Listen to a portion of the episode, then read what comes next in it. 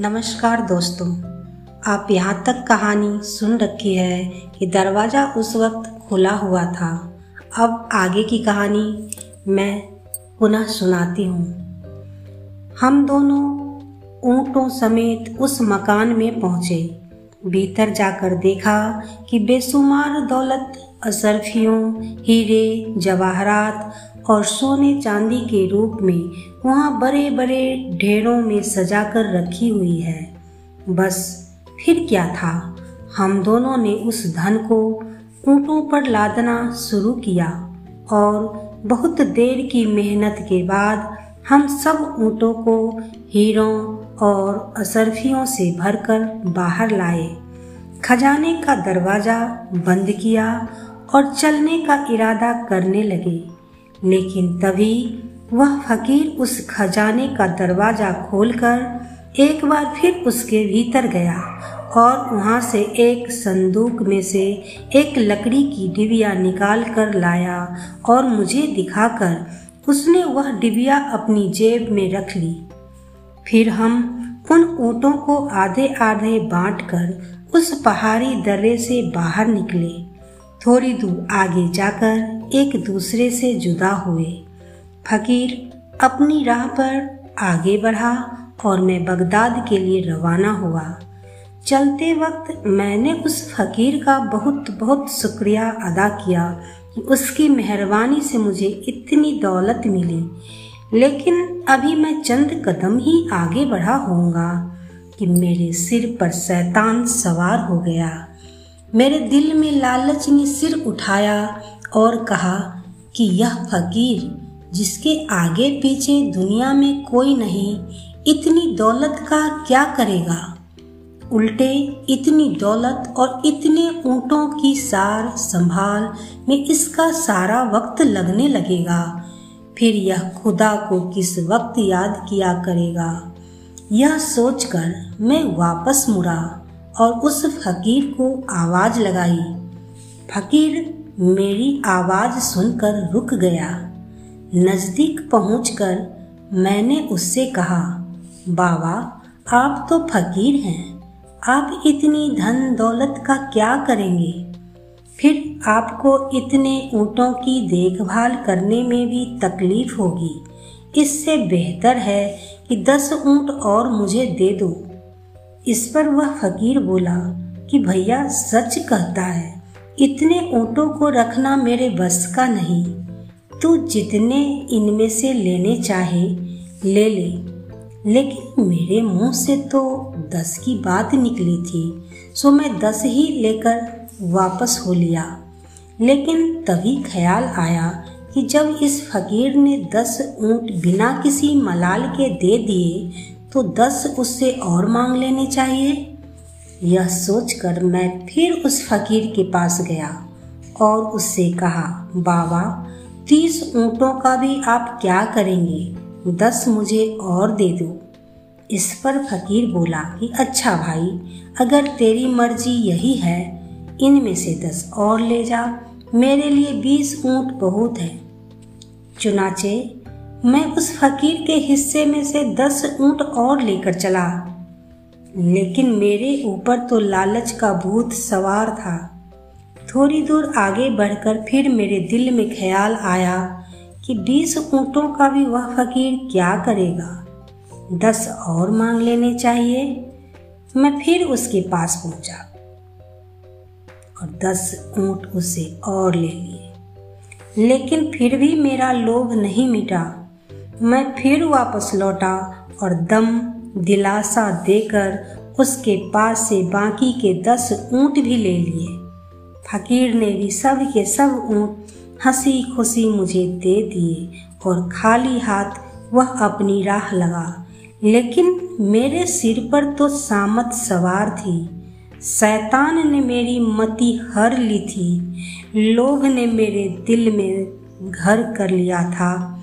सो हुजूर, मैं किस्मत का मारा, इतनी दौलत पर भी संतोष नहीं कर सका। इतना कहते कहते बाबा अब्दुल्ला का गला भर आया और डबडबाई अंधी आँखों को पगड़ी के चोर से कर वह खलीफा से आगे बोला, हुजूर, पता नहीं उस दिन मेरे सिर पर कौन सी बला सवार थी। थोड़ी दूर जाकर मेरे दिल में अचानक ख्याल आया कि वह डिबिया, जो फकीर ने मुझे दिखाकर अपनी जेब में रख ली थी। वह तो फकीर के पास ही रह गई। पता नहीं उसके भीतर के मरहम में क्या खूबी है। उसे भी उस फकीर से मांग लेना चाहिए। वह उसका क्या करेगा? आखिर मैंने वापस जाकर उस फकीर से कहा, तुम उस डिबिया का, उस डिबिया को जिसमें मरहम है, अपने पास रखकर क्या करोगे? उसे भी मुझे दे दो। फकीर ने उसे देने से इनकार कर दिया। इस पर उसे पाने की इच्छा मेरे मन में और बलवती हुई। मैंने मन ही मन सोचा कि अगर यह फकीर उस डिबिया को राज़ी खुशी नहीं देता तो उसे ज़बरदस्ती छीन लूँगा। शायद फकीर ने मेरे दिल की बात भाप ली। उसने उस डिबिया को अपनी जेब से निकाला और मुझे देकर कहा बाबा, अगर तेरी खुशी इसी के लेने में है तो यह भी हाजिर है।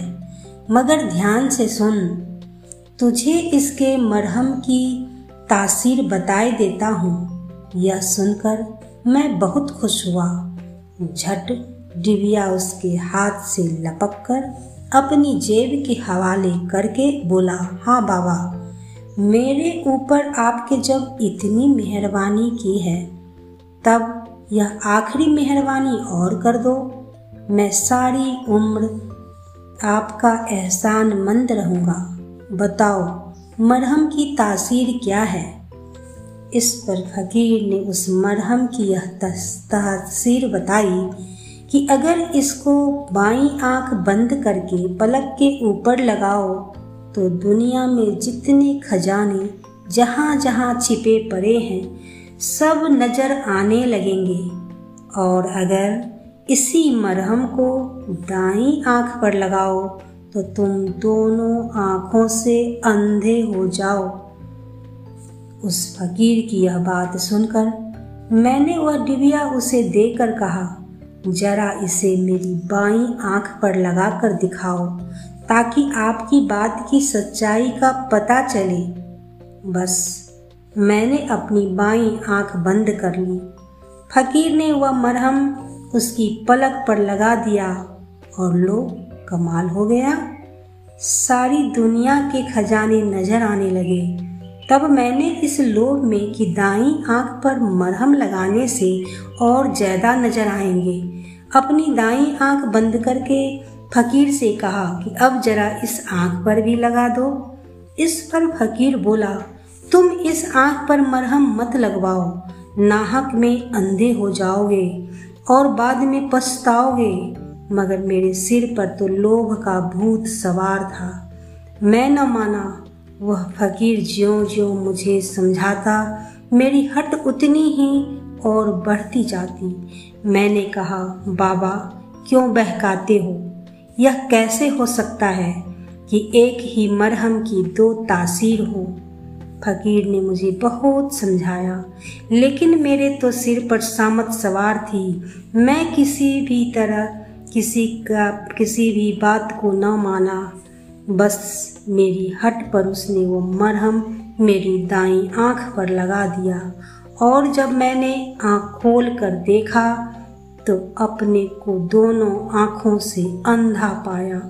मैंने अपना सिर अपने हाथों से पीट लिया। रो रो कर उस फकीर से कहने लगा, जो तुम कहते थे आखिर वही हुआ। हाय हाय बाबा, तुमने यह क्या कर डाला? काश तुम मुझे यह खजाना न दिखाते तो मेरे सिर पर लालच का यह भूत न चढ़ता। हाय, अब मैं क्या करूँ? बाबा तुम ये दौलत से लदे मेरे सारे ऊँट अपने साथ ले जाओ और मेरी आँखें दे दो। आँखों की रोशनी से बढ़कर दुनिया में और कोई दौलत नहीं। इस पर फकीर बोला, भाई, इसमें मेरा क्या कसूर है? मैंने तो तुम्हारे साथ ऐसी नेकी की थी कि कभी किसी ने किसी के साथ ना की होगी। मगर तुमने मेरी नसीहत नहीं सुनी और इतनी दौलत पाने पर भी सब्र नहीं किया। मैंने जो कुछ किया और कहा, उसे फरेब समझा। अब तुम्हें इसकी सजा भुगतनी ही होगी। इससे बचने का कोई उपाय नहीं।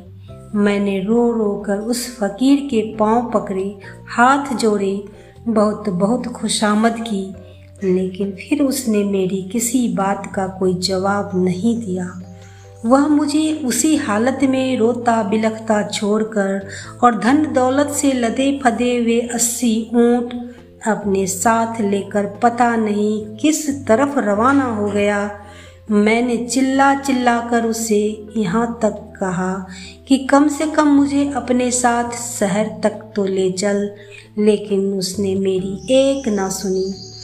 बस मैं रोता, भटकता उस जंगल में जहाँ तहाँ फिरने लगा।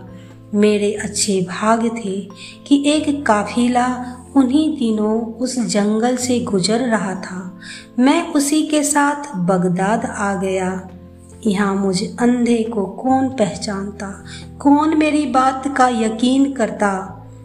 और तब मैंने भूख और गरीबी से तंग आकर यह कसम खाई कि आइंदा भीख मांगकर अपना पेट भरूँगा।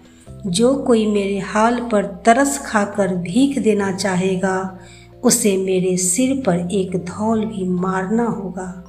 नहीं तो वह भीख मैं नहीं लूँगा। और तब से हुजूर, बस इसी तरह बीसियों साल से मैं भीख मांग कर किसी तरह अपना पेट भरता हूँ। यही वजह थी खुदाबंद कि कल मैंने आपकी शान में भी गुस्ताखी की। उम्मीद है, जहाँ पना मेरी यह दास्तान सुनकर मुझे माफ़ कर देंगे। इतना किस्सा कहकर बाबा खामोश हो गया और खलीफा हारून रसीद बोले बाबा तुम्हारे लालच की सजा तुम्हें मिल रही है। शायद खुदा की यही मर्ज़ी है, लेकिन हमें तुम्हारी दास्तान सुनकर बड़ा दुख पहुँचा है। हमें तुम्हारे साथ बहुत हमदर्दी है। हम तुम्हें आँख तो नहीं दे सकते, लेकिन इतना ज़रूर कर सकते हैं कि तुम्हें आइंदा कम से कम भीख न मांगनी पड़े। इतना कहकर खलीफा ने अपने वज़ीर को हुक्म दिया कि बाबा अब्दुल्ला की गुजर बसर का माकूल इंतज़ाम आइंदा शाही खजाने से किया जाए। धन्यवाद।